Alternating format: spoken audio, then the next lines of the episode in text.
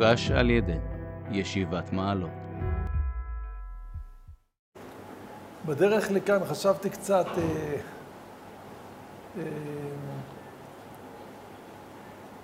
הנושא שלנו גלות וגאולה, אז אמרתי נפתח כך, אתם יודעים, תמיד טוב לפתוח באיזשהו סיפור.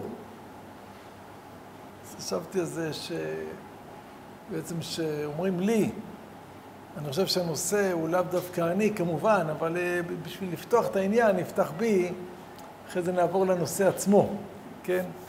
שאומרים לי גלות וגאולה, אז מה שחשבתי גם על הרב מאור קצת. מה בחיים שלך אתה יכול לספר על הגלות והגאולה, איך שהתבטא אצלך? אני לא מתכוון דווקא בגלות וגאולה אישיים או משהו כזה, לכוונה, התהליך של הגלות והגאולה של עם ישראל, איך זה קיבל ביטוי בחיים שלך. אני בדרך לכאן חשבתי קצת שאני ממש חתיכת גלות וגאולה. אני עצמי גלות וגאולה, כן? שהרי אני נולדתי בגלות, בגלות מאוד מאוד רחוקה, בערבות דרום אמריקה, וברוך השם אני עכשיו יושב פה, במעלות, בארץ ישראל. אז ממש גאולה, כן? אז באופן אישי, חוויתי, חלק מהחיים שלי זה בעצם, אפשר להגיד שהחיים שלי, על אף שמבחינת השנים זה לגמרי לא כך, כן, שההורים שלי, זכיתי שההורים שלי עלו ועלו אותי לארץ. הייתי בגיל 8,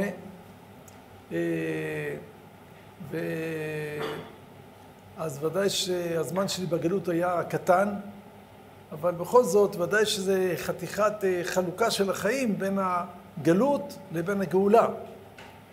זה החוויה שלי באופן אישי. אז אני אגיד כמה מילים, והרב מאור בינתיים יחשוב על החוויה שלו אישית של גלות וגאולה. כן? כשנדבר על הנושא הזה, הדבר שם שנזכרתי בו, זה בעצם הדברים של המהר"ל. אתם יודעים שהמהר"ל מפראג כתב ספרים לכבוד כל החגים, לצערנו חלק מהספרים האלה לא נמצאים, כן? אז יש לנו גבורות השם כנגד פסח, תפארת ישראל כנגד חג השבועות, ויש לנו גם ספר לכבוד חג תשעה באב, בעזרת השם, שהוא יהפך להיות חג, וזה ספר נצח ישראל. אז המהר"ל מפראג פותח את ספרו נצח ישראל, מסביר את ההבדל בין בעצם גלות לגאולה, בצורה מאוד מאוד פשוטה, שוודאי, בעזרת השם מסתום ננסה להעמיק בדבר, אבל בתור דבר מאוד מאוד יסודי, אומר המהר"ל מפראג שההבדל בין גלות לגאולה זה בשלושה עניינים. עניין אחד זה ההבדל במקום, שגלות זה עם ישראל נמצא בחוץ לארץ, גאולה עם ישראל נמצא בארץ ישראל. והדבר השני אומר המהר"ל זה פיזור או קיבוץ. בגלות אנחנו מפוזרים. יש לזה גם מדרגות בין גלות בבל שעדיין אין מצאת ביחד. אחרי זה לגמרי התפזרנו לארבע כנפות הארץ. וגאולה זה הקיבוץ של עם ישראל שהוא נמצא ביחד. והדבר השלישי זה בעצם שיעבוד או חירות. כן, האם אנחנו משועבדים תחת עול הגויים או שאנחנו נמצאים במצב של חירות, של עצמאות, עצמאות מדינית בצורה פשוטה למדרגותיה. וזה בעצם שלושת ההבדלים היסודיים שקיימים בין גלות לגאולה בתור דבר בסיסי, כן? שאנחנו באמת זוכים שהתחלנו את התהליך, צריך לזכור תמיד, רוב עם ישראל עדיין לא נמצא בארץ, הוא עדיין מפוזר, כן? אבל בכל זאת יש תהליך משמעותי של תזוזה בכל שלושת הנושאים האלה, אבל בי שבכל שלושת הנושאים גם קיבוץ של כל עם ישראל, גם המקום, כן, שעדיין אנחנו לא יושבים בכל מרחבי ארץ ישראל, ואפילו במרחבים שנמצאים תחת ידינו, זה עדיין ביד מאוד מאוד רפויה. והדבר השלישי זה החירות, שברוך השם יש לנו בהחלט עצמאות מדינית, אבל גם בעצמאות מדינית יש מדרגות על גבי מדרגות. אז אני חושב שדיברתי מספיק, עכשיו הרב מאור, קודם כל, יעמוד באתגר שנתתי לו על גלות וגאולה אצלו, באופן אישי יפתח, ואז על כל הנושא. בבקשה. טוב, ערב טוב. אני חושב שמה שאני אגיד, הרב בעצם ודאי הסכים איתי, שנינו כהנים, בסופו של דבר, ואני זוכר שפעם, כשהייתי בחור צעיר לפני הרבה מאוד שנים, היה לי חסר הנקודה הזאת שכהנים יכולים ללכת, או יותר נכון, לא יכולים ללכת, להשתתח על קברי צדיקים. יש משהו לפעמים ברצון הזה של ללכת, ואתה לפעמים מרגיש דברים שאתה רוצה, בעבודת השם, או דברים שמתרחשים בעולם, ללכת, להשתתח, וכהנים לא יכולים. והרגשתי ככה איזשהו קנץ' בלב, אבל מיד אמרתי לעצמי, נכון, אתה לא יכול, אבל מסיבות מאוד טובות. ובאמת, הכהנים בעבודתם זה משהו שהוא מאוד חסר, ויוצא לי בזמן האחרון, ברוך השם, לעשות לא מעט פדיון בן, בתור כהן, אז גם זה וגם ברכת כהנים, בחוויה האישית אתה מרגיש כהן, אבל ההבנה שבאמת כהנים, יש להם עוד הרבה מאוד לאן להגיע, וכמובן זה רק ביטוי לזה שעם ישראל בעצמו לא נמצא שם, אז בחוויה האישית שלי, לפעמים אתה ככה מדמיין איך זה להיות עם המצנפת, ואיך זה להיות עם המעילים, ואיך זה להיות עם כל הבגדים של הכהן הגדול. עם כל 8 בגדים, התכוונת. כן. ובית אלוקים נהלך ברגש. אז זה משהו שהוא מדומיין, ולצערי באמת הוא חסר. כלפי עצם הנושא,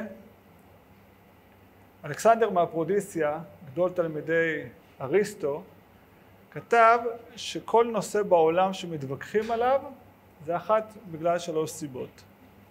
א', אנשים אוהבים להתנסות ולהתנצח אחד עם השני. זאת אומרת, הם יכולים להתווכח, לא כי באמת הם מחפשים את האמת, כי אני לא מוכן לוותר, כי אתה תהיה צודק. אנשים אוהבים להתנסות. ב', לפעמים הנושאים שמדברים עליהם הם דברים דקים. וג', נקרא לזה עומק המושג וקוצר המשיג. כלומר, או שהנושא לא ברור, או שאנשים לא מספיק חכמים להבין אותו. הרמב"ם כותב במורה נבוכים, בחלק ראשון, מוסיף על זה דבר נוסף, ואומר, לפעמים אנשים פשוט מאוהבים בהרגלים שלהם. כלפי מה הדברים אמורים? שבאמת על פניו הנושא של גאולה, הוא אמור להיות הדבר הכי טריוויאלי בהגדרה שלו ובהבנה שלו לאנשים שהם חובשי בית מדרש ואנשים יהודים, דתיים, מאמינים, שזה הציפייה שלהם. ויחד עם זאת אנחנו חיים בדור קצת משונה, כי באמת אם נשאר חלק גדול מעולם התורה, שאלות בקשורות לבשר וחלב, אז הם יתנו לנו כל מיני כיוונים, 300 תשובות הלכתיות, פסיקות הלכתיות, סעיפים קטנים כאלו ואחרים, אבל אם נשאל אותם, רגע, אבל מה ההגדרה של גאולה? והאם משיח צריך לבוא לפני, יכול להיות שיבוא אחרי, מה זה אומר גאולה בעיתה, מה זה אומר גאולה אחישנה? כאן לפעמים בדרך כלל אתם תמצאו את רוב האנשים פשוט מגמגמים. וזה אני אומר מניסיון של כמה דיונים עם כל מיני אנשים, תלמידי חכמים. וזה סוג של פרדוקס.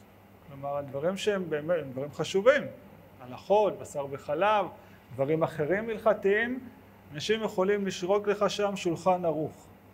אבל דברים שקשורים לכאורה למהות של עם ישראל, לגאולה של העולם כולו, לציפייה שלנו בתור דורות, אנשים לא מבינים יותר מדי, ולא חושבים יותר מדי, ולא מתעסקים יותר מדי. וזה באמת על פניו דבר שהוא תמוה לחלוטין, כלומר זה יושב על סיבות הרבה יותר עמוקות, אבל זה מציאות שאנחנו צריכים להכיר בה. שהנושא הזה, שבעיניי הוא נושא מרכזי מאוד, לא רק אנחנו מצפים אליו, אלא אנחנו באמת חיים בתוכו, ולמרות שהוא נושא שהוא כל כך בוער לנביאים, כי הוא כל כך בוער לקדוש ברוך הוא לגאול את עם ישראל, אחרי כל כך הרבה שנים של גלות, ואף על פי כן הנושא הזה מתברר לא מספיק מבורר. באה באמת ההגדרה של גאולה, איפה בית מקדש בכל הסיפור הזה, מה עם אליהו הנביא, איך בית המקדש ייבנה, שאלות מאוד גדולות ומאוד חשובות שאנחנו משום מה אפילו לא נותנים עליהן את הדעת יותר מדי, והפרדוקס הזה זה משהו שהוא מחייב אותנו, אני חושב. אני זוכר שכשאני הגעתי לישיבה, אז אני כידוע לא תמיד הייתי בחור דתי, רק כשהגעתי לישיבה פתאום גיליתי תגלית שאומרים לי שאנחנו בתהליך של גאולה. ואני לא יודע אם היה עוד פעם סיטואציה בעם ישראל שהיה תהליך של גאולה ויהודים לא ידעו שהם בתהליך של גאולה. זאת אומרת, יכול להיות שיהודים התכחשו, יהודים לא רצו, כל מיני סיבות, את המרגלים, שלושת השבועות, כל מיני דברים. אבל הנושא הזה היה ידוע. כלומר, יש תהליך של גאולה. הקדוש ברוך הוא גואל את עם ישראל עכשיו. הדבר הזה יש לו השלכות מדהימות עלינו, ברמה האישית, ברמה הלאומית, ברמה האוניברסלית. וכאילו התעוררתי למציאות חדשה. הקדוש ברוך הוא גואל את עם ישראל, נעים להכיר, בוא תתחיל לראות את זה במציאות. ובאמת אני חושב שאנחנו מפספסים את הנקודה הזאת, אנחנו מפספסים משהו הרבה יותר עמוק, שזה סוג של אחדות של דבר השם עם החיים עצמם, כי מעטים מהם הזדמנויות שעם ישראל זכה לקרוא בתורה דברים, לקרוא בנביאים דברים, ולהסתכל מבעד לחלון ולראות אותם מתגשמים אחד לאחד. אז זה דבר שצריך לתת עליו את הדעת. יש לזה השלכות מאוד גדולות, אני מניח שאנחנו נפתח את זה טיפה יותר. הנושא הזה הוא בעיניי הלב הפועם של רצונו יתברך מעם ישראל, מאז האנושות, מאז האדם הראשון, ועד שהתגלגלה האנושות, צריכה לחזור למציאות מתוקנת. אנחנו בצעדים הראשונים, הדי משמעותיים של הדבר הזה, ובאמת בהגדרות הבסיסיות אנחנו לא מתעסקים עם זה. אנחנו לא יודעים מה ההגדרה של גאולה. איפה מלך המשיח בכל הסיפור? מה עם בית המקדש? למה זה בא בדרך טבעית? למה זה בא דרך הציבור החילוני? מה קורה עם כל כך הרבה דברים? וזו נקודה שאני חושב שבאופן אישי, אני עכשיו חוזר מהזכרה של חייל אליאב כחלון, השם מקום דמו, בחור הישיבה, שנהרג לפני 8 שנים בצוק איתן. ואני כל פעם שאני מדבר בפני ציבור, אני מרגיש שיש איזושהי בשורה מאוד גדולה לבית מדרש שלנו, של התורה הגואלת נקרא לזה, שעם ישראל צמא לדברים האלה ולא משמיעים. אנחנו ככה יותר בינינו לבין עצמנו, אבל את הבשורה הזאת באמת להראות תורה גדולה של תורת חיים וארץ ישראל ועם ישראל ואהבת ישראל, שזה באמת בסופו של דבר מבשם את כל הסיפור הזה של הגאולה, זה משהו שהוא ככה נמצא איפשהו לכאורה בלא מודע, אולי כי זה ברור לנו כל כך. אנחנו צריכים לדעת שזו הבשורה שעם ישראל מחכה לה, שמישהו באמת יראה לו איך מה שכתוב בתורה שהקדוש ברוך הוא נתן, מה שקורה היום במדינת ישראל ובעולם היהודי ובעולם כולו, הדברים הללו עובדים בהתאמה אחד לאחד. יש לי שאלות, מה? כן, אולי מצד הציבור התחיל לעורר אותנו, דברים לכוון אותנו, קשה. כן. הרב אומר שכמוה שדברי מנהיגים חכמים שלא יודעים בענייני גאולה, למה צריך? הלכה ברור לנו צריך לדעת. להגיד בעניינים של גאולה, לדעת, לא משנה. תראה, לפעמים שואלים מהי נפקא מינה. מהי נפקא מינה? אנחנו כן בגאולה, לא בגאולה. וכל מי שלמד למשל מסכת שבת יודע שאין דבר יותר מעשי מאשר לדעת מה לחשוב. זאת אומרת, מלאכת מחשבת עשרה תורה. ואם אדם עושה בשוגג או במזיד, זה הכל תלוי בכוונה שלו.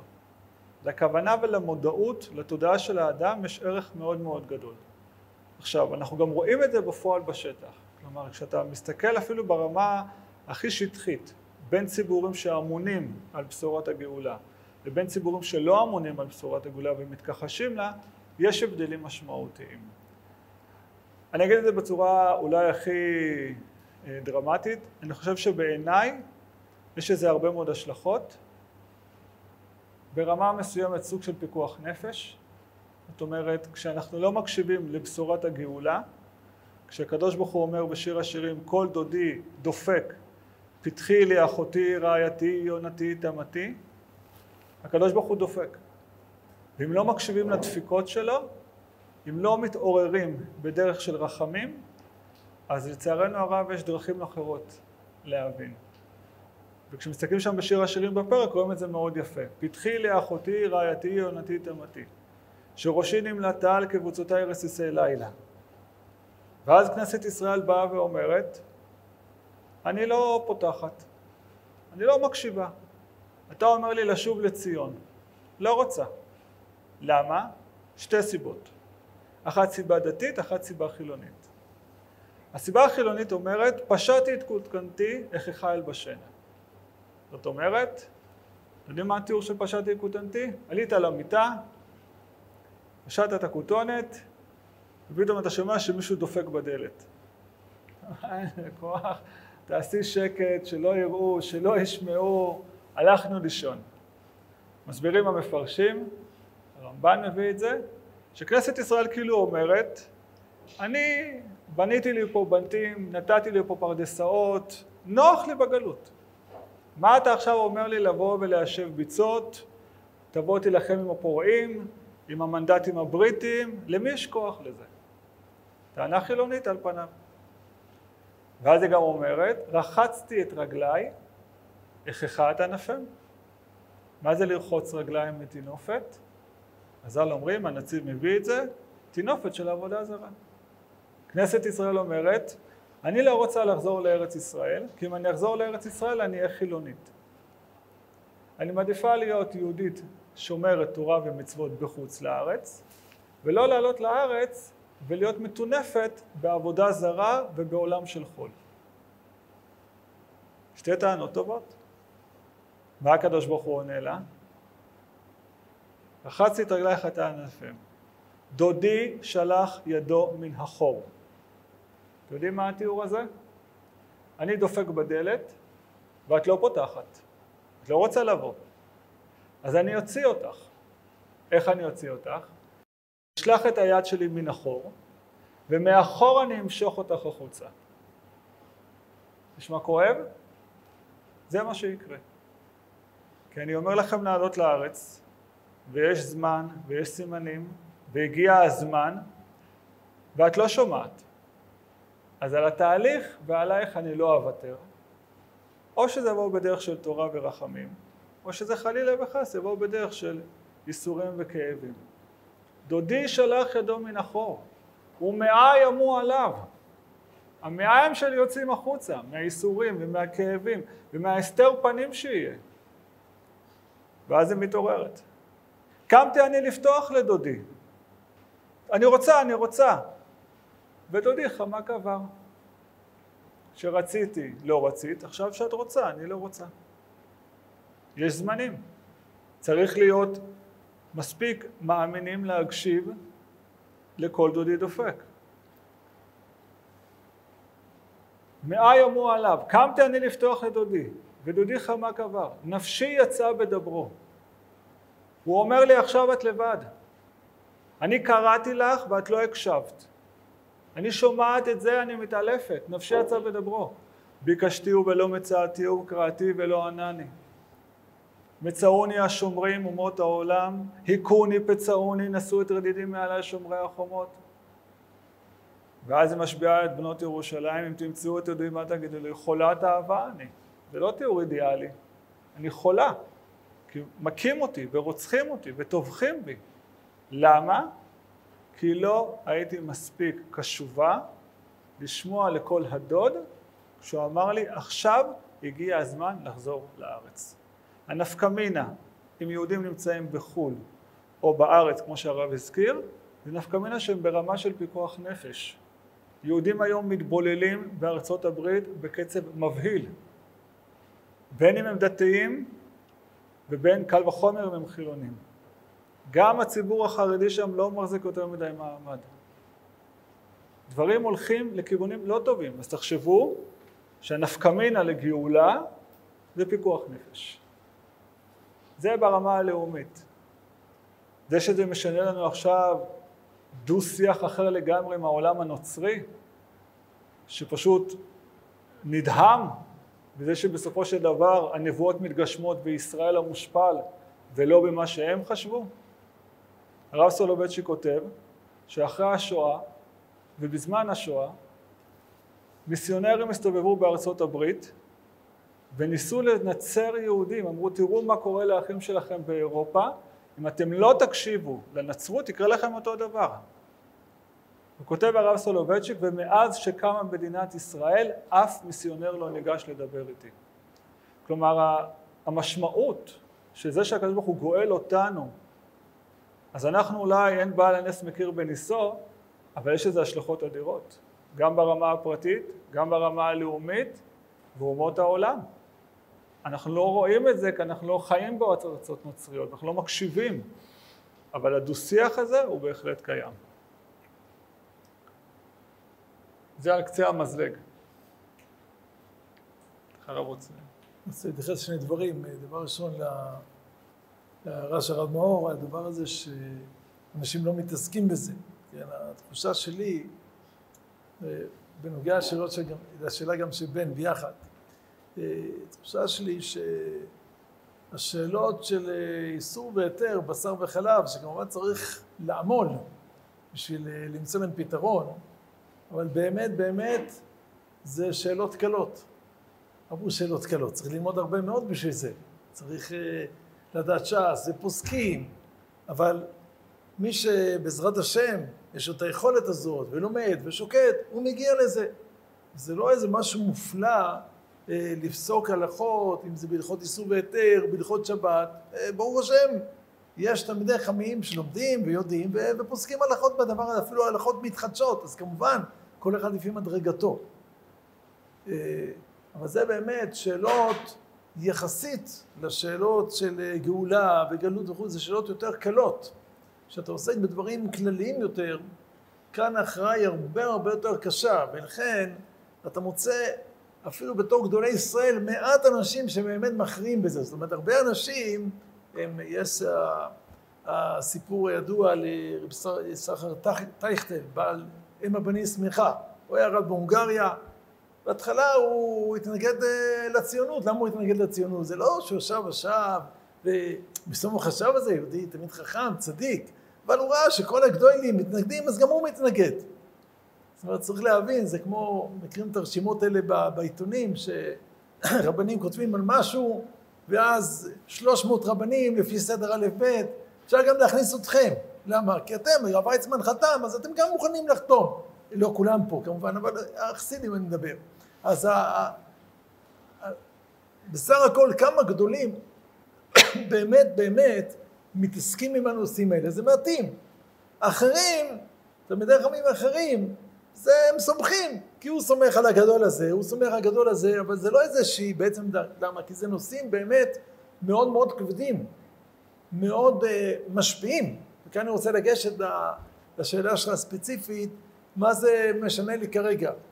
זה אולי, אנחנו אולי לא שמים לב לזה, אבל השאלות האלה משפיעות עלינו הרבה יותר מאשר אם אתה פוסק כמו המשנה ברורה, כמו ערוך השולחן בהלכות שבת. הרבה יותר זה משפיע עלינו, מבחינת ההיקף, איך אנחנו מנהלים את החיים שלנו. מה אנחנו בעצם, איך אנחנו עובדים את השם.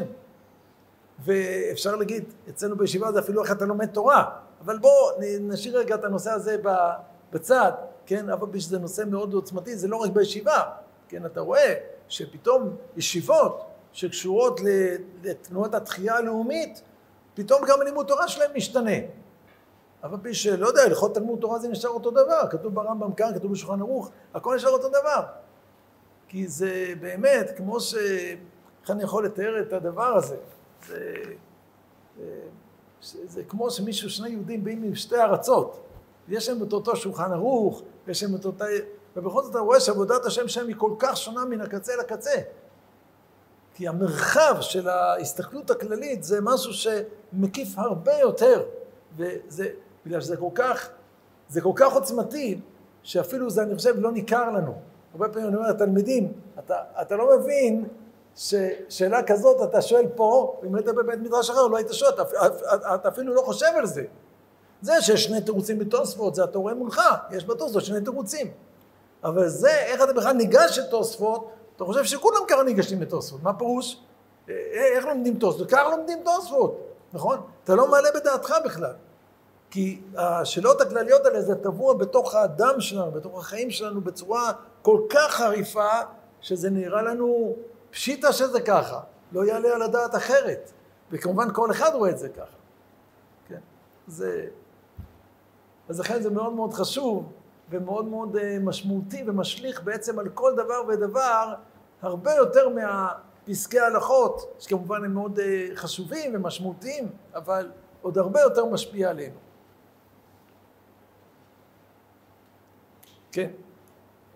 איך זה משפיע על מה יהודי יחל בגולה? אני חושב שזו שאלה מאוד... אני מניח שהרבה שאלות פה יהיו מאוד רחבות. חשבתי קצת איך להגדיר את זה. בעיניי, אם נגדיר את זה, זה בסופו של דבר, זה נכון שגם בגלות קיים עם ישראל, ויש אחריות קהילתית, גם מאוד בולטת, באיזשהו מקום, בגלל שלא הייתה אומה שחיה ביחד, אז הקהילה תפסה אפילו מקום יותר מרכזי מאשר היום, כי לא כל אדם היום אושר בדיוק לאיזושהי קהילה מסוימת. אבל בסופו של דבר, אדם מישראל בגלות, הוא, אפשר להגיד, שהוא עובד את השם, הוא מול הקדוש ברוך הוא, והקדוש ברוך הוא מולו. זהו. אז זה נכון שקשה להחריט את האמת שזה לא ככה, אבל באיזשהו מקום זאת התחושה שלו. כפי שרב מציין מכמה מקומות, שהעניין של העולם הבא.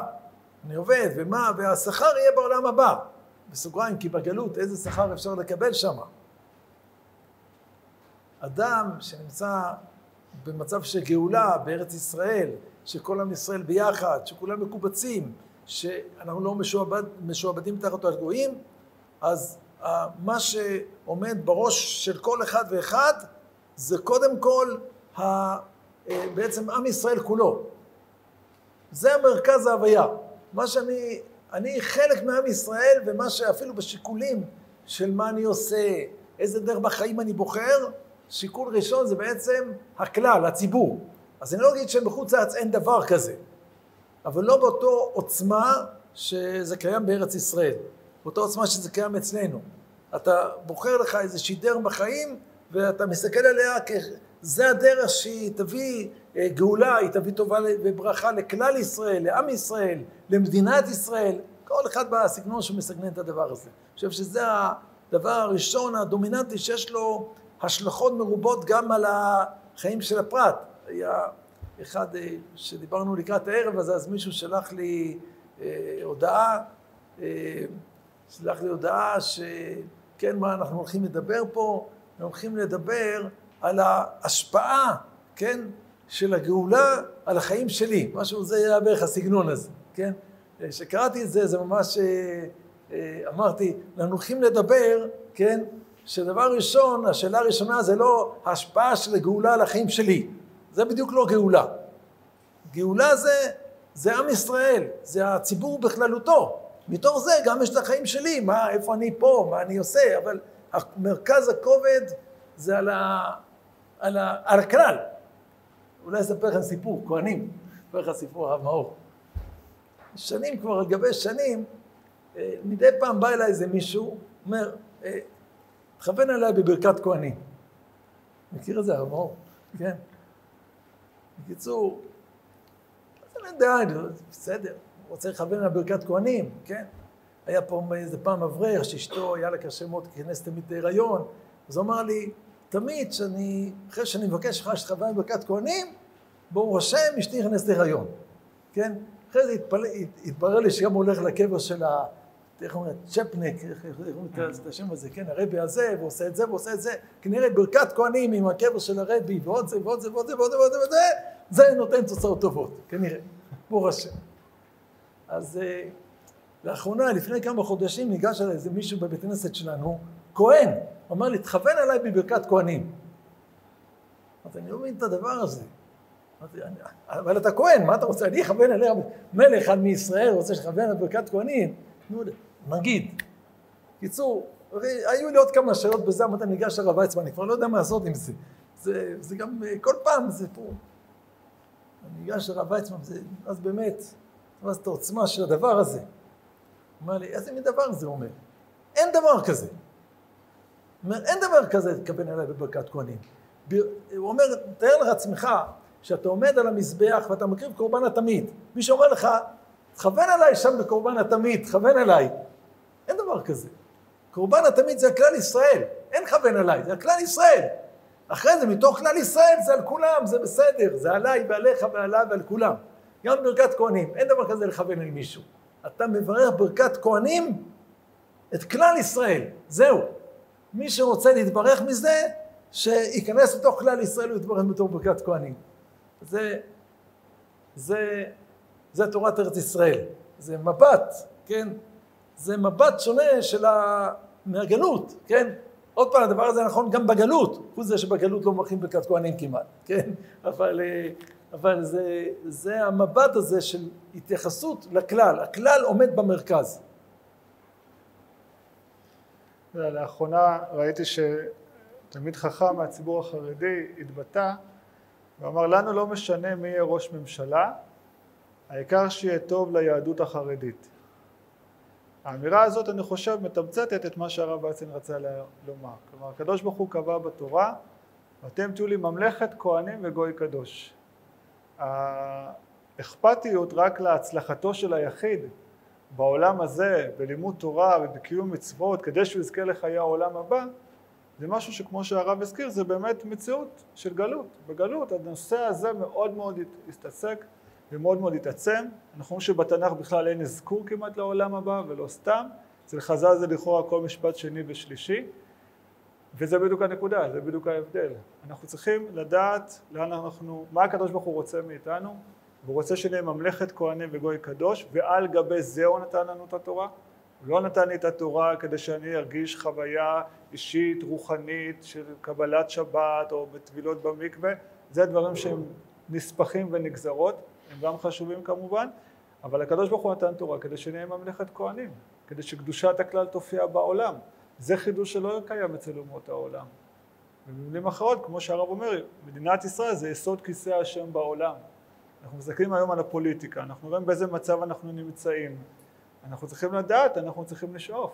אכפת לנו מי יהיה ראש ממשלה, אכפת לנו איך המדינה תיראה, לא רק אכפת לנו אם התקציבים יזרמו, לא יזרמו, אם הכוללים ייפתחו, לא ייפתחו חלילה. אכפת לנו מקדושת הכלל שתופיע בצורה הכי רחבה שלה, ומתוך זה גם תשפיע על כל העולם כולו. וכשאנחנו רואים דברים, אנשים מושחתים, אנשים שהם עושים דברים איומים, אז אם אתה רק אומר, רגע, זה קשור עליה, זה לא קשור עליה, זה מפריע לי, זה לא מפריע לי, התקציבים יעברו, לא יעברו, יהיה גזרות, לא יהיה גזרות, אז הדברים גם יראו בהתאם. ואם אתה אומר, רגע, אבל כלל ישראל צריך להופיע את הקדושה שלו, יש לו מגמה, למה הוא קיבל תורה? אז ודאי שכל השאלות הללו, פוליטיקה מתחילה להיות כלי משמעותי, תורנית משמעותי. כן? יש הרבה מהסיפורים שלי ציבור. סיפור השנה, כל השיח שלנו היום זה אני בורד, מה זה מועיל, וקצת איך מצליחים לצאת מהדבר הזה. אבל הקושי השני שהוא גם מנוכח, שחלק מהכלל לא רוצה שנהיה ככלל. אבל אני רוצה להיות יחד עם מישהו אחר, אבל האדם השני לא רוצה להיות... פתח.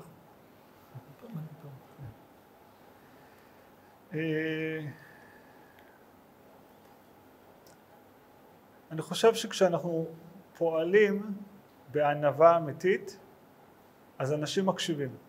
זאת אומרת, אנחנו צריכים לדעת שבאמת יש לנו ללמוד מכל אחד, ואנחנו לא, אין לנו בלעדיות על האמת, כי באמת האמת נהדרת.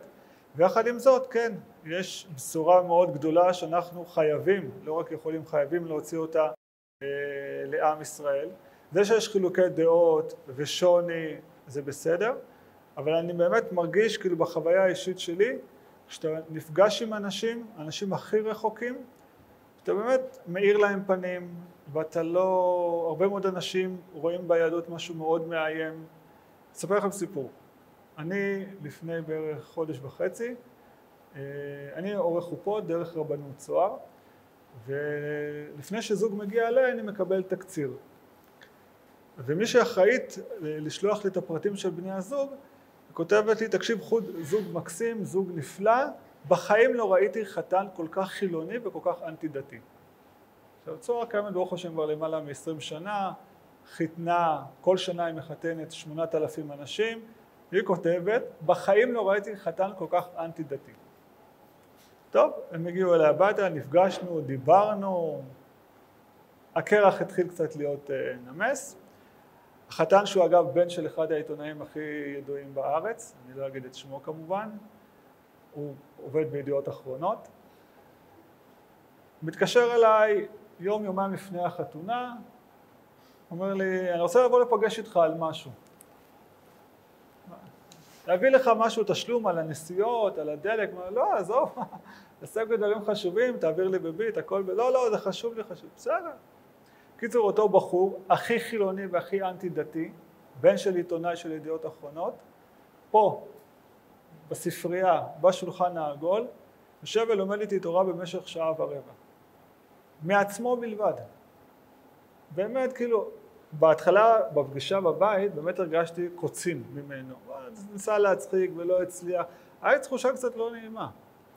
ופתאום אתה מגלה שאתה באמת משתדל לפעול בענווה ובמאור פנים ובנחמדיות. הדברים מתחילים להשתנות. אנחנו באמת צריכים להאמין שהעם ישראל באמת רוצה תורה. באמת רוצה תורה גדולה. וגם אם יש לו כל כך הרבה מניירות וכל כך הרבה דברים שהם עם קוץ ולא טוב, אנחנו לא אומרים לאנשים, אני יודע שאתה רוצה לשמור שבת. אנחנו לא נגיד את זה. אנחנו צריכים לדעת שכן, זאת האמת, כי באמת זה מה שעם ישראל בעומק שלו, זה מה שהוא רוצה. אז אנחנו צריכים לפעול בענווה ובצניעות, מאור פנים. אני לא מביא אותי עכשיו כדוגמה, אבל זה משהו מהשבוע האחרון. הוא באמת כאילו נתפס, לא קשור לכלום, הוא אומר לי, לא, מה אכפת לי, מה כתוב בכתובה, לא כתוב בכתובה, לא מעניין אותי יותר מדי, לא מכיר את זה, אבל זה העסק, חשוב לי אשתי שזה יהיה ככה. אמרה הרבנות צוהר, זה לא החבר'ה המפחידים, זה לא הרבנות החרדית, יאללה, התפשרתי בשבילה.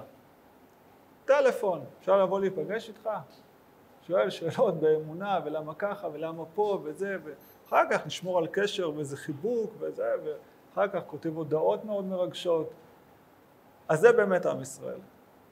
וזה באמת עם ישראל, במיוחד בדור של גאולה. משיח בא על חמור, רע מבחוץ וטוב מבפנים.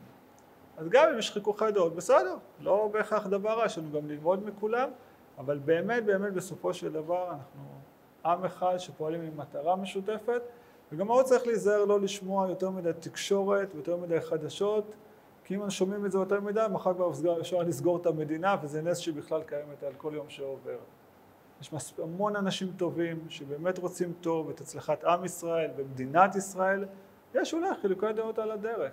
נתייחס אני חושב שהעובדות האלה שהעניין שלנו זה להופיע אומה בעולם. זה לא משהו שהתחיל באביב העמים. כן, אני יודע שבהיסטוריה היה איזו תקופה שהתעוררות לאומית. אולי ההפך הוא נכון. שבגלל שעם ישראל צריך להופיע, לכן גם היה אביב העמים. זה מכה גלים, כן? אבל זה לא איזה משהו, כל הדברים שבייחוד הרב קוק הרחיב בהם, זה לא איזה משהו, הרב קוק הלך החוצה, הריח, מתאים עכשיו לכתוב ככה, אתה יודע, עם ישראל יש אווירה לאומית, כן? נכתוב עכשיו זה, היום, אם הרב קוק היה חי היום, היה מריח החוצה, אז רב נחמן זה הולך טוב. בואו נכתוב ככה כמו רב נחמן, מחר נכתוב משהו אחר. יש דברים שהם נכונים מצד עצמם, שהם קיימים גם כאשר הם פחות נתפסים, כן? פחות נקלטים, פחות אנשים מתחברים אליהם. זה לא אומר שזה לא נכון. זה שהקדוש ברוך הוא ייעד אותנו להיות ממלכת כהנים וגוי קדוש, זה הפסוק כתוב בתורה, נשאר ויהיה כתוב בתורה, אפילו אם כולם, מה שמעניין אותם זה רק שאני אתחבר. זה מעניין אותם, אז לא יודע, אז יהיה תיקון בסוף.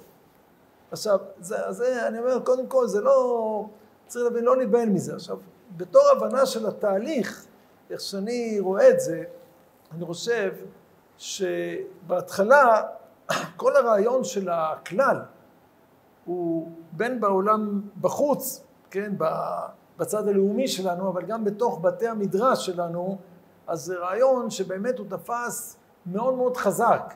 מאוד נאחז בתוך האנשים, בתוך הקצינים של המחנה, לא המוקצים אלא הקצינים, בין במחנה הלאומי היותר רחוק בית המדרש, בין בתוך בית המדרש, הוא מאוד מאוד תפס. אבל כמו כל דבר, יש את התמונה המטוטלת. זאת אומרת שיש איזה רעיון, הוא תופס עוצמות, ואז אחרי זה בא איזשהו התנגדות לדבר הזה, שזה בעצם המטרה של התנגדות הזאת, זה לאזן את זה. זאת אומרת, גם הצד הזה של הכלל, יש כמובן בדבר הזה גם הישגים שיכולים להיות, אם לא תופסים את זה בצורה נכונה, אז אדם יכול להבין, מה שחשוב זה הכלל, ומה זה משנה החיים הפרטיים שלי, העניינים, הרגשות שלי, הכישרונות שלי, אין איזה שום משמעות. שזה כמובן, זה לא רעיון הכלל בצורה משכוללת שלו. אז ככה אני חושב שגם במתי המדרש, כל התופעה הזאת של הנטייה, העניין הזה של ריבוי לימוד של חסידות, שחסידות, אף על פי שמדברים שם על כלל ישראל, זה בכל זאת באופן בסיסי, זה פונה הרבה יותר לפרט. אף על פי שמדברים שם על אהבת ישראל והכלל ישראל, זה יותר פונה לתיקון הקדושתי האישי של אדם מישראל. זה לא נכתב בתקופה בכלל שיש מציאות כזאת שכלל ישראל כפי שיש לנו. אבל ההאחזות בזה עכשיו, אני חושב, זה איזו תנועת מטוטלת שהיא באה לתקן צד, שהיא באה לשכלל את זה, ובסופו של דבר אנחנו צריכים להסתכל על זה במבט כללי. כן? העובדה הזאת שאנחנו מופיעים ככלל, זאת פשוט מציאות. זה לא איזו תחושה, כן? שאנשים חיים אידיאליסטים למען הכלל. זאת מציאות שיש כרגע כלל ישראל, יש מדינת ישראל, יש עם ישראל. זאת מציאות. ולכן כל העיסוק בזה, זה משהו שלא עומד לחלוף מן העולם. יש זמנים מסוימים שצריך לדעת, שצריך לתת צדדים אחרים, ואולי גם צריך לדבר דרך צדדים אחרים, כי אנשים קשה להם לקלוט את זה בצורה הזאת, כן? הם מחפשים את ההתחברות וכו'. צריך לראות איך לטפל בזה, איך לתרגם את הדברים לעניין הזה, אבל לא בגלל זה, זה לא נכון, זה לא אמיתי, פסה, עבר זמנו. כן? אז צריך סבלנות לראות איך התהליך הזה הולך ומתגלגל לו.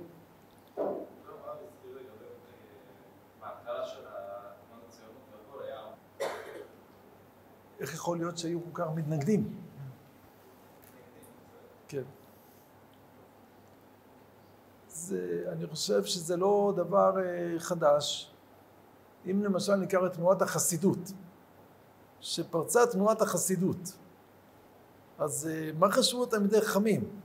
רוב העולם חשב שזה דבר שלילי, דבר לא טוב, ולאט לאט, כן? נוצר מצב כזה שהיום, בימינו, פתאום, כמעט, אני אומר כמעט, כן? כי אני לא רוצה חס וחלילה להגיד שמי שלא חושב כך הוא לא תמיד חכם, אבל כמעט שאין תלמידי חכמים בימינו שהתייחסו לתנועת החסידות, כן? לא נדבר גם על כל מה שכלול בתוך זה, באופן כללי, על התורה החסידית, המשנות החסידיות לסוגיהם, לא, הוא יסרב עבר את זה ברכת התורה. זה יכול להיות ברכה לבטלה חס וחלילה, זכרת שם השם. אני חושב שכמעט אין זה מלחם כזה היום. כי כל תנועה חדשה, כל חידוש בעולם, בהתחלה הוא מעורר התנגדות. גם בתוך העולם התורה הוא מעורר התנגדות. וזה טוב שהוא מעורר התנגדות. כי ההתנגדות הזאת היא בעצם מלבנת את השיגים שלו, מציעה את הדברים הלא טובים שיש בתוך הדבר הזה. כן? אז לכן, כמו בתנועת החסידות, ואם זה תיקח את הארי, ותיקח את הרמב"ם, ותיקח תמיד, תמיד, תמיד אנשים או תנועות שמחדשות משהו, בהתחלה יש התנגדות לדבר הזה, ואחרי זה, מה צריך לראות? זה במשך ההיסטוריה, מה בסוף קורה.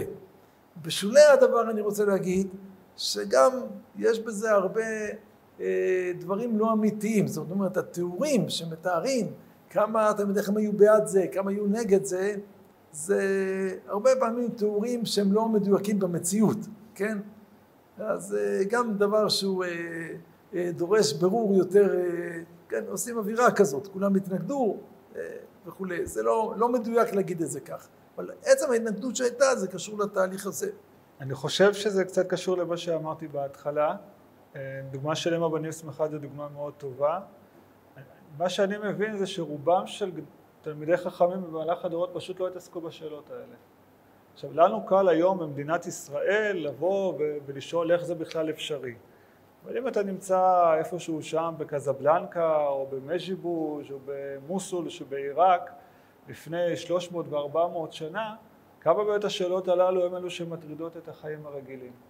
כשחז"ל אומרים שמיום שחרב בית המקדש שלנו לקדוש ברוך הוא לדלת אמות של הלכה, הם באמת רוצים להגיד שכשנחרב בית המקדש, עולם התורה איבד שתי מימדים. הוא קודם כל איבד את כל עולם התורה, והוא הצטמצם רק להלכה, הוא גם איבד את כל המימד הלאומי, את רשות הרבים, והוא הצטמצם רק לדלת אמות. שזה מבטא את רשות היחיד. כשרות, בשר וחלב, שבת, תפילה, טהרת המשפחה, מה שקשור למימד הפרטי. בהבנה שלי, הנושאים האלה פשוט פחות העסיקו את גדולי ישראל. בתוך מציאות של גלות גם אפשר איכשהו להבין את זה, כמה שזה לנו נשמע איך זה בכלל יכול להיות.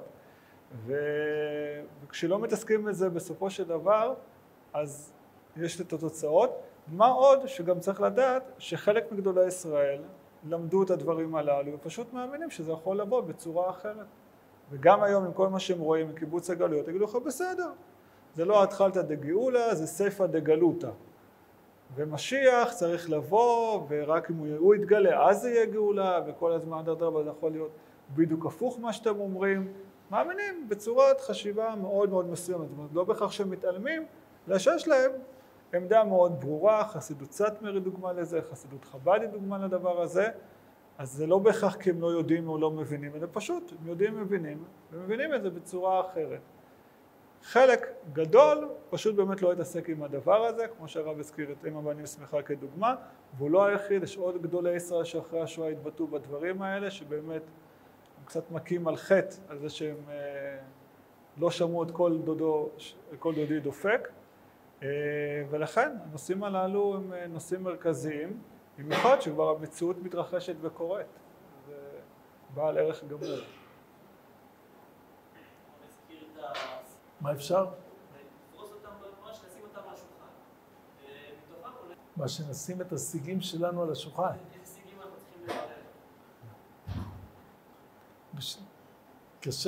קשה לבן אדם עצמו לראות את השיגים שלו, הוא צריך תמיד את השני, את החברותה, שיראה לו את השיגים שלו. ואתה בכל זאת אומר, איזה שיגים אנחנו צריכים לברר עכשיו?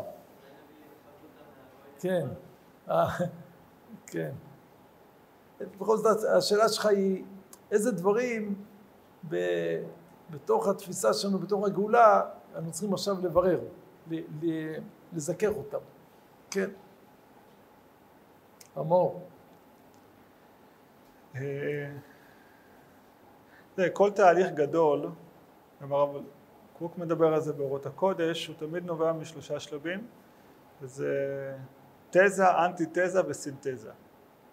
כלומר, בזמנו היה בירור מאוד גדול של המימד הפרטי של האדם, זה גם היה נכון אצל אומות העולם, לא רק אצלנו. החסידות היא הביטוי התורני של הדבר הזה.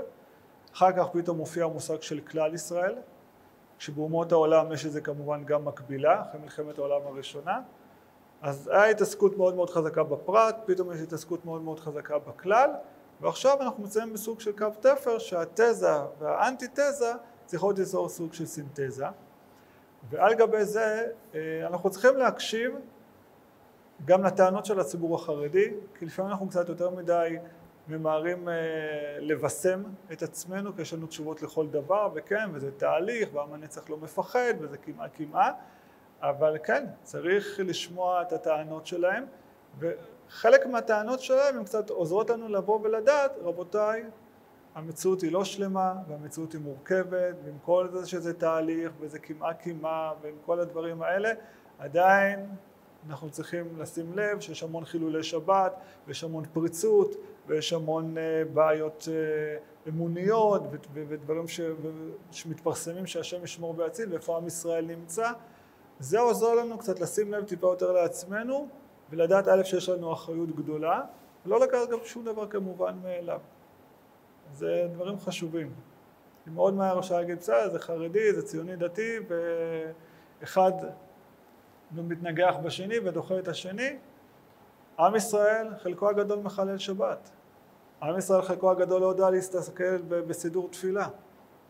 עם ישראל, בנות ישראל, מתלבשות בצורה שהן מתלבשות. אז אנחנו יודעים, בסדר, זה סגולה, ויש על זה הרבה הסברים, והרב קוק ראה את הדברים הללו, והצטער אבל לא נבהל.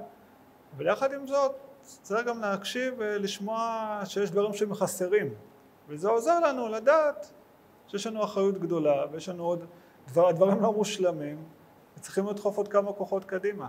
זה סוגיות ששווה לשבת וללמוד אותן, כתבו עליהן, לא אחד ולא שתיים, זה שיעורים בפני עצמם, ופשוט לשבת וללמוד את הסוגיות האלה. תחושה שהיא גבי הישגים בתוך בתוכנו, בכל ההסתכלות שלנו נושא הגאולה, יש לי תחושה קצת, כמובן זה תלוי הרבה באנשים, כל אחד ואחד בעצמו, מכיוון שאנחנו מתייחסים באופן חיובי לכל המציאות שאנחנו נמצאים בה, כל המציאות הלאומית, שזה כולל צבא וביטחון וכלכלה וכו' וכו'. אז לפעמים זה נתפס, בסדר, אז אנחנו, יש לנו התבוננות של גאולה. אז אם יש התבוננות של גאולה, אז יש מקום לצבא, נכון? יש מקום לכלכלה, יש מקום למדינה, יש מקום לפוליטיקה, יש מקום. ואם יש מקום, אולי ניקח כדוגמה שזה משהו שיותר קרוב אליכם. חלק עברו את זה, חלק עומדים לעבור את זה. נכון? מכיוון שאנחנו מסתכלים, שאנחנו חלק מתהליך של גאולה וכולי, ודאי זה שייך, זה נפקא מינה בין, שייך שנהיה שותפים בצבא, נכון? כי הצבא זה לא משהו של הגויים שישמרו עלינו, זה צבא של מדינת ישראל. אוקיי, אז אנחנו הולכים לצבא. וכאן באיזשהו מקום, כאילו נגמר התירוץ, ההסברה נקרא, ועכשיו אני בצבא. זאת אומרת, אני שואל את עצמי, אוקיי, אז אתה עכשיו הולך לצבא. כשאתה עכשיו הולך לצבא, ניקח משהו קצת רגיש בתור הישיבה, כן? ועכשיו נותנים לך נחל, או נותנים לך, אתה גבעתי, או נותנים לך נור כפיר, או נותנים לך זה. אז מה אתה מחפש שמה? שם לפעמים אני מרגיש שאנחנו קצת מפספסים. זאת אומרת, עכשיו סוף, הרי ללכת לצבא צריך, נכון? אוקיי, אבל למה צריך ללכת לצבא? בגלל שזה, אתה, בשביל עם ישראל אתה עושה את הדבר הזה. אוקיי, אז תשאל את עצמך, מה חשוב לעם ישראל? שאני עכשיו בכפיר, אני אהיה בגבעתי, אני אהיה פה. או בעצם, מה שלי נראה, חשוב לעם ישראל שתלך לאן שאומרים לך ללכת. זה הכי טוב שתעשה, בסופו של דבר. כאן לפעמים אנחנו מאבדים את הראש, פתאום שכחנו. יש לנו כבר עכשיו, אישור, היתר, אידיאל, ללכת לצבא, וכאן פתאום אנחנו שוכחים את המערכת, אבל זה לא קשור רק בצבא. זה קשור בכלל בחיים שלנו, אנחנו הולכים אחרי זה לאקדמיה, נכון? רוב היושבים פה, אני מניח, ימצאו את עצמם באיזשהו יום באקדמיה, כן? האם, אז חשוב, נכון?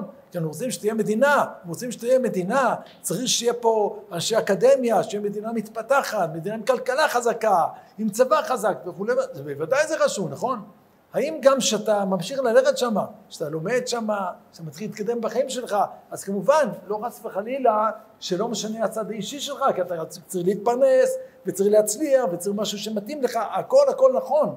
אבל כמה אנחנו ממשיכים לזכור את זה, שבסופו של דבר התכלית של כל הסיפור הזה, כן, זה האידיאל הזה של תחיית עם ישראל, שאני חלק ממנו. כאן אני מרגיש סיגים, וזה כמובן אחרי זה מאוד מאוד משפיע. איך אני מתייחס לדברים, איך אני עושה שיקולים בין דבר אחד לדבר שני, מה אני מעדיף, איפה אני משקיע, איפה אני פחות משקיע וכדומה, כן? זה אני חושב אחד הנקודות השיגים של לא רק שבאופן כללי, אלא זה התחושה הזאת שכל יום ויום שאנחנו חיים את החיים שלנו, חיים מתוך הסתכלות על הדבר הזה, כל אחד בעבודה שלו, בעניין שלו, התכלית שלו הוא חלק מהמגמה הזאת של תחיית ישראל. ולא רק, אז יש אישור ללכת ללמוד עכשיו באקדמיה, אלא אני לומד מתוך זה, אני מסתכל על זה מתוך זה, מתוך זה אני פועל ואני מכוון את עצמי מתוך הדבר הזה. אני חושב אולי להוסיף עוד משהו קטן. באמת אחד הבשורות הגדולות של הגאולה זה שהקדושה מתפשטת על כל מרחבי החיים. הקדושה שבטבע מה שהרב קוק, ועד ממילא גם הצבא, והאקדמיה, והפוליטיקה, וכל דבר באמת פתאום מופיע כתורת חיים אמיתית. ואני חושב שאחד השיגים אצלנו, זה שאנחנו נותנים פוקוס מאוד מאוד גדול על שם, כי זה באמת בשורת החידוש, אבל על העוצמה של הבית מדרש, והרצון לגדול בתורה, ולהצמיח תלמידי חכמים, זה משהו שצריך הרבה מאוד חיזוק מהבחינה הזאת. זאת אומרת, אנחנו רואים את היחס ל... אנחנו לפעמים יכולים להיות בתחושה שיש אדם שסיים קצונה ואדם שסיים שס. אז נכון שיש משהו מאוד לא אמיתי בהשוואה הזאת, בטח לא בבית המדרש שלנו. אבל כן, וואלה, בחור שסיים קצונה, הרבה יותר מרשים אותנו. סיים שס, זה כאילו... בסדר, סיים את השס, שכוח. יש משהו, אני חושב, שדווקא בגלל שה... יש לנו חידוש מאוד גדול, וגם כאן אנחנו מנהלים איזשהו סוג של דינמיקה מול הציבור החרדי הזה הרבה יותר מובלט, אבל בסופו של דבר אחד הדברים שנופלים בין הכיסאות, זה יחס ללימוד תורה, לשאיפות בתורה, לעוצמה של תורה, יחס לכבוד לתורה, כבוד להלכה, זה דברים שאנחנו צריכים לשים לב אליהם, כי זה משהו שהוא דורש חיזוק. כן. רבי נחמן מברסלב אמר שהעולם אומר שצריך סיפורי מעשיות כדי לישון, ואני אומר שצריך סיפורי מעשיות כדי להתעורר. אז השבוע נתקלתי בדבר מאוד מעניין. בצפת לפני כ-500 שנה חי יהודי בשם רבי אברהם הלוי ברוכים. והוא היה מסתובב בצפת, קם בחצות הלילה, ומעורר יהודים לקום לתיקון חצות וללמוד תורה. והוא היה אחד מהמקורבים לארי הקדוש. יום אחד הארי הקדוש פוגש אותו, ואומר לו, רבי אברהם, אתה סיימת את החיים שלך בעולם הזה, יש לך תקנה אחת שאם תעשה אותה, אתה תחיה עוד 22 שנה. מה הרב? אתה צריך ללכת לכותל המערבי, להתפלל ולבכות. אם תראה שם את השכינה, תדע שיבזבו לך עוד 22 שנה. החסיד רבי אברהם הלך לבית שלו 3 ימים, 3 לילות, בכה, צם, סג ואפר, לקח את עצמו, עלה לירושלים, הגיע לכותל המערבי, בוכה, מתפלל, ופתאום הוא רואה דמות של אישה לבושה בגדים שחורים. כשהוא רואה את זה הוא מתחיל לצעוק, אומר אוי לי שראיתיה בכך, הוא הבין שהוא רואה את השכינה בבגדים שחורים. הרי הקדוש אמר עליו, על רבי אברהם, שהוא גלגולו של ירמיה הנביא. ואוי לי שראיתי בגדים שחורים, ואז ברוב צער ועוגמת נפש הוא בסוף מתעלף. באה אליו אישה בחלום, בלי בגדים שחורים, בגדים נעים, אומרת לו, רבי אברהם, תנוח דעתך, יש תקווה לאחריתך, ישובו בנים לגבולם. הוא חוזר לצפת, פוגש את הארי הקדוש, הארי הקדוש לא שאל אותו איך היה, הוא הסתכל עליו ואומר, אני רואה בפנים שלך שראית את השכינה, תחיה עוד 22 שנה. החידה, בספרו שם הגדולים, כותב ערך על רבי אברהם הלוי ברוכים. והוא כותב, הוא הקדוש שהציץ וזכה לראות שכינה בחייו. ולמען לא יפקפק אדם בסיפור שעליו, הוא כותב החידה. אני אומר, היינו בילקוט על הנביא ירמיה, סימן ט"ו, שהנביא ירמיה ראה בזמן חורבן הבית את ציון כאישה לובשת בגדים שחורים. אני לא יודע מה הבגדים שהשכינה לובשת עכשיו. היא אמרה לו, ישובו בנים לגבולם ויהיה בסדר עם עם ישראל. אני חושב שהבגדים כבר פחות שחורים. יש לנו הרבה מאוד מה לעשות, ודווקא מהבחינה הזאת, 3 השבועות הם מאוד מרכזיים, במיוחד בתפיסה שלנו. כי מי שחי כל השנה בתודעה, אנחנו בגלות, אז בסך הכל הזזת את סרגל הצער מ-2 ל-4 ב3 השבועות האלה. אבל מי שחי באמת בתודעה של גאולה, 3 השבועות האלה באים ואומרים לך, תדע לך, יכול להיות שאמא ציון עדיין לובשת שחורים. העיקר חסר מן הספר. כלומר, יש משהו מאוד מרגיע בקמעה ובלאט לאט ובדרך הטבע, ודווקא הימים הללו של חורבן הבית, של בקיעת החומה, של כל הפורעניות שבאה לעם ישראל, הם לנו, יש לזה, אני חושב, ערך מוסף. הם אומרים, נכון זה גאולה ונכון זה מתקדם, אבל הלב הפועם של העולם עדיין בשממו. ועדיין יש חורבן, ועדיין שואלים מהלכים בם, אז דווקא אנחנו צריכים לקחת את הימים הללו בהרבה יותר צער, בהרבה יותר כאב.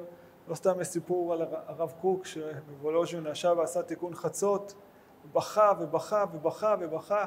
שאל אותו חבר שלו, אני גם בוכה, אבל אני לא בוכה ככה. הוא אמר לו, אני כהן, אתה לא כהן.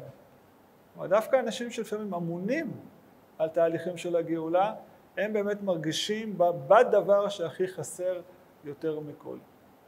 אז דווקא אני חושב שהשבועות הללו הם באמת, כמה שזה נראה כאילו בית מגדל, משהו מאוד מאוד רחוק, כי קרוב אלינו הדבר בעזרת השם, ודווקא כלפינו, שזה, אני חושב, ערך מוסף מאוד חשוב. אני חושב שצריך להבין שיש, באופן כללי, הרבה חשבתי על השאלה שלך. במשך היום, יהיה לי נסיעה, כמה פעמים חשבתי על השאלה הזאת, איך להסביר את הדבר הזה, קודם כל לעצמי ולכם ולכולנו. אז זה התחיל, קודם כל, בצורה פשוטה, מלכתית, כן? בואו נחשוב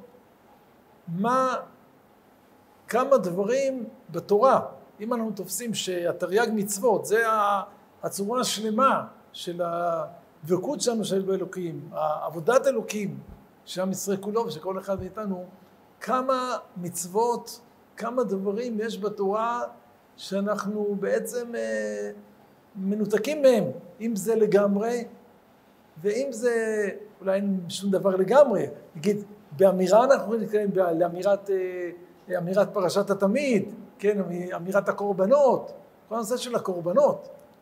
אנחנו נמצאים עכשיו בשנת השמיטה, כן? אז הרי אנחנו יודעים ששמיטה זה, פשטות זה דרבנן, יש גם אומרים אפילו פחות מזה, כן? כמה חלקים מהתורה הם בעצם, אנחנו לא יכולים לכלול אותם בשלמותם, אז רק בפני שאנחנו מגדירים מה זה בית המקדש, מה הערך של זה וכולי, רק נעשה, מתוך זה נגיע לאיזה ממדים של מה שחסר לנו בעצם. עם כל כך הרבה דברים, כן, עם כל שבת ושבת, לא יודע מה אתם חשים, כל שבת עוד פעם מגיעים לתפילת מוסף, ואתה אומר, ביום השבת, כן, אני אומר בשבת, כי בעוונותיי הרבים, לא כל יום אני אומר את קורבנות, אבל בשבת מה אני אעשה, הכניסו לי את זה לתוך, זה אשכנזי, פחות הכניסו את זה לתוך התפילה, כן? בנוסח הספרדית זה לא כאן, נכון? הוא לא נמצא במוסף. הוא נמצא? כן, אוקיי. קיצר. אז זה נמצא בתוך התפילה, ואתה כל שבת מגיע, שני כבשים לשנת מימים, ואתה אומר את זה, אבל זה לא מה שעכשיו קורה. כמה חלקים מהתורה? זאת אומרת שאנחנו עדיין רחוקים מאוד מאוד מאוד, בעזרת השם, בכל יום שיבוא, אבל מבחינת החוסר, יש כאן חוסר גדול, זה להבין אותו. המשמעות שלו, מה המשמעות של קורבנות, מה המשמעות של בית המקדש, אבל לפני זה קבל איזשהו מושג, איזו פרופורציה של כמה אנחנו בעצם חסרים. אחרי הדברים האלה אני אומר, יש פה, אני חושב, שני שלבים. אנחנו עסוקים כרגע, שאלת איפה אנחנו עומדים, אני לא יודע להגיד, אני אדע לך בצחוק, 2/7 מהגאולה, כן? אבל זה סתם, לא יודע אם אפשר למדוד דבר כזה. אנחנו בסופו של דבר נמצאים כרגע בתהליך של בעצם, הייתי אומר, מדרגה של ארץ ישראל, מדרגה של הקמת ממלכת ישראל. זה הנושא שאנחנו עסוקים בו, שבמאמר מוסגר, בלי שניכנס לדיון הזה, אני חושב שזה גם חלק מההתנגדות שחלק מתלמידי חכמים, כל הסיפור הזה של עלייה להר הבית, בעצם לשים, איפה אתה שם עכשיו את המיקוד? המיקוד שאנחנו נמצאים בו כרגע, זה לבנות את עם ישראל, את מלכות ישראל בצורה מתוקנת. זה שלב א', כמו שכתוב, 3 מצוות ניצבו ישראל, להקים להם מלך, להחריד את ראש המלך, ולבנות להם את בית הבחירה. עכשיו אנחנו נמצאים בשלב של להקים להם מלך. זה מה שאנחנו בעצם עושים ביום-יום, זה דבר שנגיד הוא נגיש לנו מבחינת הפעולה שלנו המעשית. לבנות בית הבחירה, בשביל זה אתה צריך שעם ישראל קודם כל יהיה במצב מתוקן, בשביל שתבנה את בית המקדש. זה לא עכשיו לשים שם את האבנים, כן? אז זה בכלל איזשהו שלב הרבה הרבה יותר עליון, שיש גם את המשמעויות הרוחניות השונות מאשר העניין הזה של תקומת האומה, בסדר? אז לכן, בייחוד שמגיעים לתשעה באב, לשלושת השבועות, ודאי שברוך השם, צריכים להודות להשם על כל הטובה שיש לנו, אבל עדיין באמת אנו חסרים הרבה מאוד, וראוי שנבכה, ואפילו יכולים להגיד, אמנם, רב גורן רצה לשנות את הדבר הזה, אבל בעם ישראל זה לא התקבל, ועדיין רואים העיר הבזויה והשוממה, כן? כי בסופו של דבר, בטח חלק שמעו את זה ממני, שאני חושב שהתחושה האישית, כשאני נמצא בתל אביב, יצא כמה פעמים להיות בשבת בתל אביב, שם אני מרגיש את פסגת הגאולה, כך אני מרגיש בתל אביב. אתה מסתכל על ההתיישבות, על העוצמות של העיר הזאת. כן, יש כאלה שצוחקים פה, אני מבין, בסדר, אני יודע שיש שם כל מיני דברים בתוך תל אביב. אבל תסתכל על זה מלמעלה, תסתכל על זה מבט באמת בהסתכלות רחבה, איזה עוצמות, איזה עיר, איזה גוש, כן? גוש דן, זה משהו מדהים, כן? כמו שמשון הגיבור, ממש, זה עוצמות אדירות. אז אני אומר לעצמי, אז למה בירושלים אתה אומר, גם בירושלים עוד התרחבה, אבל בירושלים אתה רואה את מקום המקדש, ומה שקורה במקום המקדש, החורבן של בית המקדש, זה עם כל הבניין של ירושלים, זה מאוד מאוד מעיב. עדיין אתה מבין שהעיקר פה חסר מן הספר. אז לכן גם אנחנו צריכים להבין שכל מה שדיברנו על גאולה וכולי, זה בשלב הזה של תקומת האומה, הארץ, כן, האחדות של עם ישראל וכולי וכולי. בית המקדש זה כבר מדרגה נוספת נעלה, שלצערנו, בעזרת השם שיבנה במהרה בימינו אמן, כן? אז בהחלט דבר שאנחנו עדיין בלי בעיה ראוי לבכות עליו, להוזיל עליו דמעה, להתפלל עליו, להצטער עליו עם כל הצער, בדיוק כמו שהיה אתמול. זה לא, מהבחינה הזאת, זה לא צריך לשנות בזה. במהרה בימינו. כן, עוד מהתיקון חצות, אז... טוב, שוקו לכולם.